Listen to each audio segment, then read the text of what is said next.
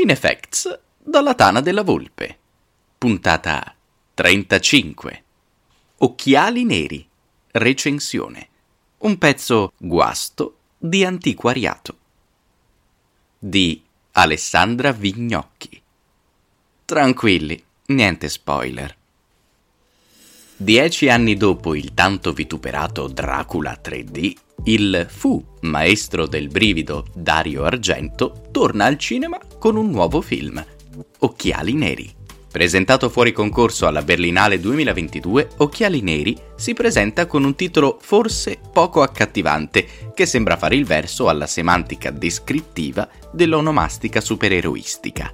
D'altronde è proprio la nostra protagonista a portare questo accessorio, prima come protezione da un'eclissi solare in un giorno d'estate a Roma e poi come schermo un po' fine a se stesso per identificarla in quanto persona non vedente, che diventa così il suo tratto distintivo.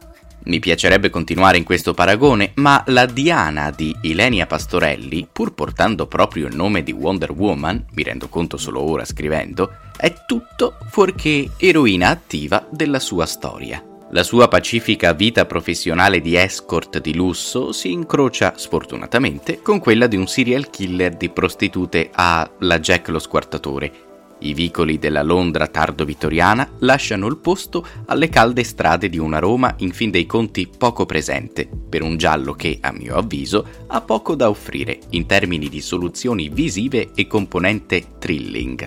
Dopo un inseguimento in auto che porta alla doppia conseguenza di rendere cieca Diana e di distruggere una famiglia cinese che si è trovata suo malgrado nel posto sbagliato al momento sbagliato, la donna si ritrova a vivere nella condizione di sopravvissuta continuamente braccata e, per di più, con un impairment mica da ridere. Riprende la vita di sempre, ma costantemente affiancata da aiutanti, consapevoli o meno, spesso sacrificabili, come i poliziotti, il bambino cinese, figlio della coppia dell'incidente, e Rita, specialista nell'assistenza ai non vedenti, interpretata da Asia Argento. Gli occhiali neri, indossati come una tetra anticipazione presaga a causa dell'eclissi, tornano come protezione della vista assente di Diana, accessorio di cui non viene mai esplorato e sfruttato il potenziale metaforico o anche semplicemente cinematografico rimangono oggetto su cui si insiste di continuo ma a vuoto. La cecità stessa della donna resta meramente condizione di svantaggio ai fini di un indebolimento ulteriore della vittima protagonista. La presenza di un adulto cieco affiancato da un bambino non può che richiamare il duo, certo meno interdipendente a livello narrativo, formato da Cinzia De Carolis e Karl Malden ne Il gatto a nove code, Dario Argento 1971. Lori e il suo biscottino, Franco Arnaud, attraversano il film indagando attivamente per trovare un assassino che il caso ha messo sulla loro strada. Ed è proprio qui che le due accoppiate divergono. Se ne Il gatto a nove code, la cecità del protagonista non è praticamente mai, in fin dei conti, indice di vulnerabilità, ma anzi evidenzia per contrasto l'agency indipendente di Franco, che è più acuto degli altri personaggi, e Lori è spalla per parte del film e poi ricatto emotivo, quindi comunque secondaria ai fini della narrazione del protagonista, in Occhiali Neri Diana non è solo, come già accennato, continuamente assistita nell'azione da agenti esterni, ma non indaga proprio. Manca tutta la costruzione di detection del giallo che, accanto alle atmosfere thriller confinanti con l'horror, ha caratterizzato tanto cinema di Dario Argento. Per quanto probabilmente non calcolato coscientemente, è significativo che l'appiattimento di queste dinamiche scaturisca da o faccia scaturire in un'inversione di causa ed effetto un ribaltamento sessuale dei ruoli. Non più l'uomo cieco e la bambina, bensì la donna cieca e il bambino. Diana, con l'ingombro sostegno di Chin, non fa altro che scappare, sfuggire al killer che vuole terminare il lavoro rimasto incompiuto. La fune che prova a tenerci emotivamente legati alla narrazione è il timore che lei e Chin, in questa instancabile caccia tra gatto e topo, vengano raggiunti e fatti fuori dall'assassino.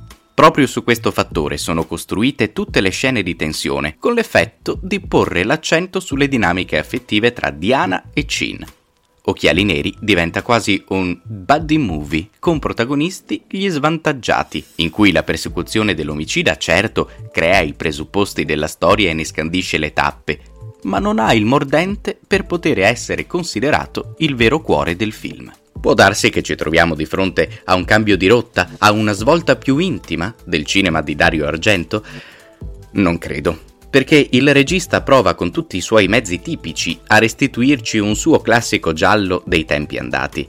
Le musiche, qui curate da Arnaud Rebottini, gli inserti dell'operare dell'ombra del killer di cui vediamo solo mani e sagoma indistinta, l'uso di determinati movimenti di macchina a entrare nei personaggi e di trasposizioni e stacchi di montaggio bruschi, artificiosi, antinaturalistici, tutto concorre a riportarci alle strutture whodunit tinte di traumi, sesso e sue derivazioni. Nemmeno questo aspetto è approfondito. La scelta narrativa della professione di Diana è esclusivamente connessa al suo destino di vittima. Ma ciò che si perde fa sentire la sua mancanza, l'immersione nei panni del killer, l'avvolgente fascino del dramma psicosessuale, la tensione e la sapiente gestione della conoscenza dello spettatore non trovano posto in Occhiali Neri, che si presenta come un film inequivocabilmente di Dario Argento, ma spogliato di tutto ciò che rendeva le opere migliori dell'autore più della somma delle loro componenti registiche e narrative. Il giallo mancato rimane forse uno degli elementi più stridenti dello scivoloso e traballante impianto filmico, in quanto semplicemente non esiste, ricalibrando la suspense e la costruzione della tensione, come già detto, sul timore spettatoriale per la vita dei protagonisti. Sono così pochi i personaggi che ci vengono presentati che arrivare a individuare il serial killer è cosa sgradevolmente scontata. Si innesca come reazione un meccanismo per il quale non vogliamo credere, anche quando ci viene definitivamente mostrato poco dopo la metà del pur molto breve film, che sia proprio lui. Si aspetta invano un colpo di scena che già sappiamo non arriverà. E le motivazioni, il motore che lo spinge a uccidere, sono spiegate così male da risultare futili e, ancora peggio, risibili. La misoginia intrinseca dell'atto viene banalizzata al punto da far crollare il già precario impianto narrativo. Tanto in questa superficialità quanto nell'impermeabilità ad un possibile evolversi dello stile, delle tematiche, ma soprattutto dell'approccio in un contesto cinematografico diverso da quello di 40 o 50 anni fa, Occhiali Neri perde l'occasione di riportare il cinema di Dario Argento in una posizione di rilevanza all'interno del panorama thriller horror italiano e, men che meno, internazionale. Le ormai usurate dinamiche relazionali che hanno al centro una maternità mancata da scoprire la povertà psicologica dei personaggi, la poca pregnanza dell'elemento razziale pur inserito a livello di trama, sono solo alcune delle spie di una visione oramai deteriorata e inerte del genere e forse del cinema tout court. Un ultimo piccolo appunto da fare è sul cast del film.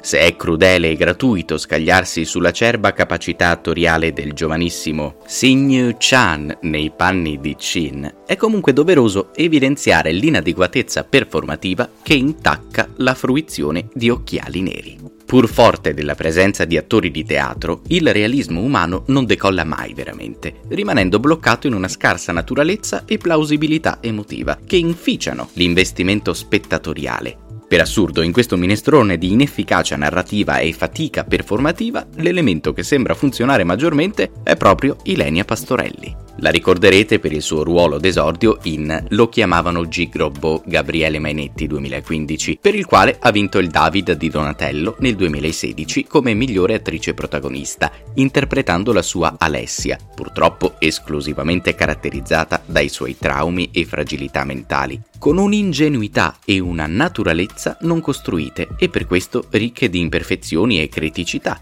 Ha trasformato l'inesperienza nel punto di forza della caratterizzazione.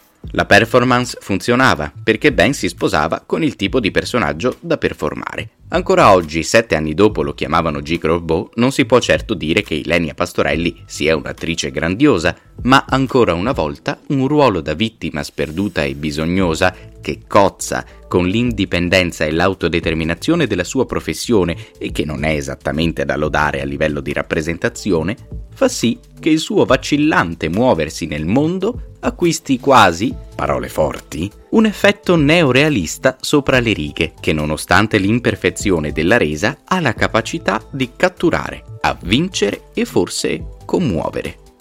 Che cos'è Occhiali Neri?